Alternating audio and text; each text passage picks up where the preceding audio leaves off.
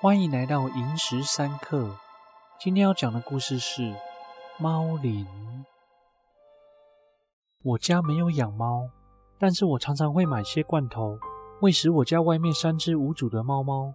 可是我的这个举动，某次被楼下管理员阿婆看见时，她马上制止我，并且碎念很久。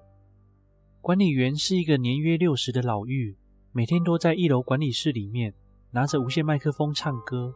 其实我不是很了解他的工作内容，但我貌似也没看过他做什么管理员的工作，至少我没看见过他巡逻楼层。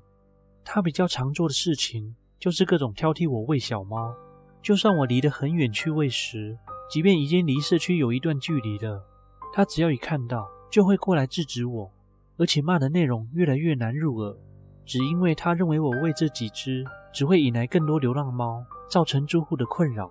但我从头到尾喂过的也就这三只猫咪，并没有增加过。为了减少和它的争执，我喂猫的地点改在离我住的社区大约将近两公里的山区，附近也没有其他住户，想着这样不会再影响到任何人了吧。而我的运气是真的很背，没多久我又遇到管理员老玉。那天是一个炎热的夜晚，我边喂着三小只，边和他们说话。他们也时不时的喵喵喵回应我。正当我们一人三猫聊得正开心时，老嫗的声音突然出现在我身后，说：“夭寿哦，你又在喂流浪猫？你怎么讲不听啊？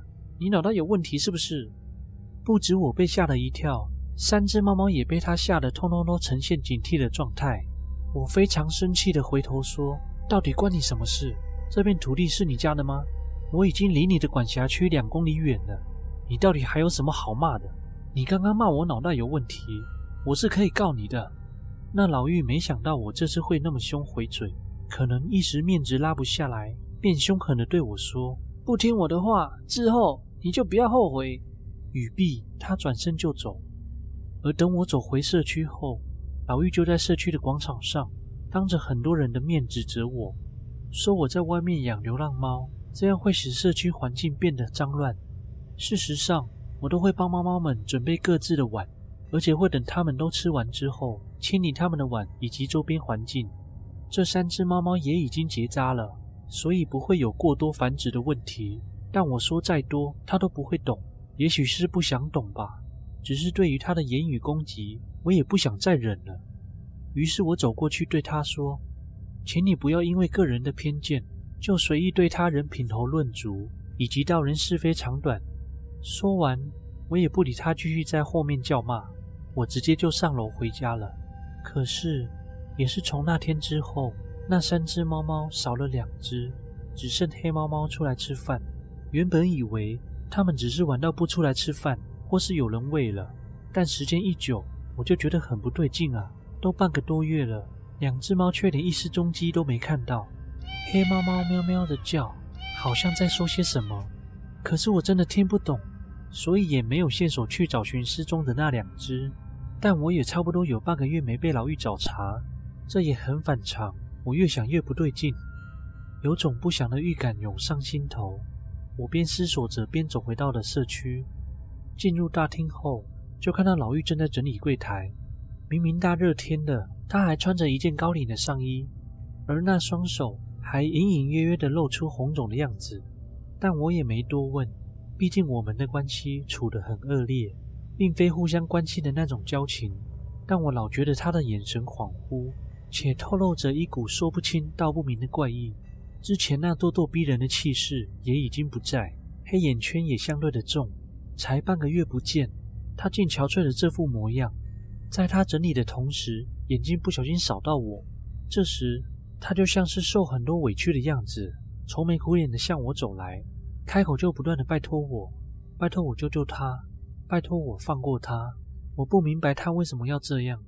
在我疑惑的同时，他卷起袖子，露出他的手臂。我看见多道类似猫抓痕的红肿痕迹，但却没有真正的伤口。照理说，被浪浪抓的百分之九十会有伤口的。我望着这些伤痕，问他：“你去欺负猫咪了吗？不然为什么被抓成这样？”你有去看医生吗？只见那老妪支支吾吾的说：“之前你养的三只猫，其中两只被我不小心毒死了。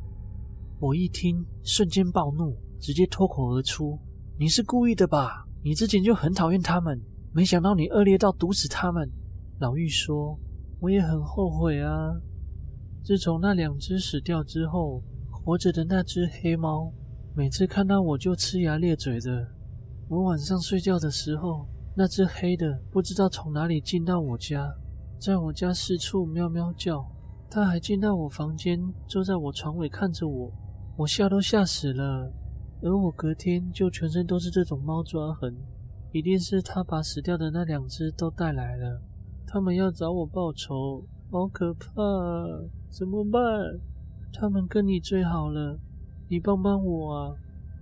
我瞪着他，我完全不想帮他。那是两条生命，哪是一句不小心就能轻易带过的？我也不管他的苦苦哀求，就按了电梯上楼回家。上了楼，我一出电梯就看到黑猫猫坐在我家门口。我家在十三楼，都不知道它怎么上来的。黑猫猫一看到我就喵喵叫，我快步走过去，蹲下来摸摸它，并问它说：“你怎么上来的啊？你在这里等一下哦，我拿罐罐给你吃。”它听到后喵的一声回应我。等我拿了罐头去门外准备喂它时，它却不见了。我等了一会儿，正觉得奇怪，要回屋里，又听到喵喵两声。我探出头往门外仔细听。那个喵喵声又从逃生梯那边传来。我顺着逃生梯边开灯边往下走，一直走到了八楼时，我突然间闻到了一股若有似无的腐臭味，但是楼梯周围并没有东西。这时，喵喵声又像在催促我一样的响起，于是我又继续往下走，越往下走，那股恶臭味就越浓。我忍着反胃，一直走到五楼，一打开灯。我看到了一小包黑色垃圾袋，那袋的周围还有不明液体渗出又干涸的痕迹。重点是味道非常臭，臭到我真的连开口干呕都不敢，生怕味道大量从我嘴巴灌进去。我忍住恶臭，推开五楼的逃生门，进到住户走廊，才松了一口气。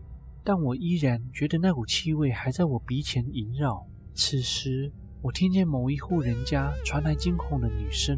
一直叫喊着“不要过来，不要过来，对不起什么的”，然后门突然就打开了。我一看，竟是那管理员老嫗。他边开门边向我求救。这次他的脸上也都是一条条红肿的痕迹，看起来很可怕。他跑过来之后，直接就跪在我面前，要我帮忙跟那两只被他毒死的猫咪求情。他说知道错了，他可以出钱请宠物葬仪社帮他们火化安葬，帮他们超度。也会烧很多钱给他们，他可以尽量弥补。说实话，看他那些伤痕，虽然令我触目惊心，但那个模样我也觉得有些可怜。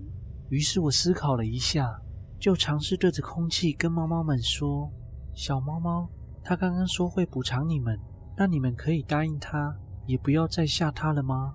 我话说完，气氛瞬间安静了下来，然后。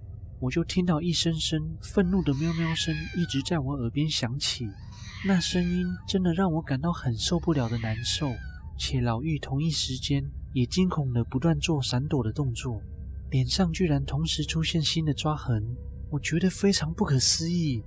于是我赶紧说：“你们不想原谅他，姐姐也不会强迫你们。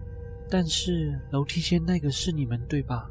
姐姐还是会找葬仪师把你们带走。”再找一个家给你们住，姐姐不想让你们住在那阴暗且肮脏的地方，你们就去住在姐姐帮你们找的新家好吗？此时，愤怒的喵喵声渐渐变弱，然后转变成他们平常跟我撒娇的声音。我知道善良的他们愿意离开这里，于是我马上上网 Google 宠物葬仪社，联络他们来协助处理。最后，两只猫猫们变成两个盆栽。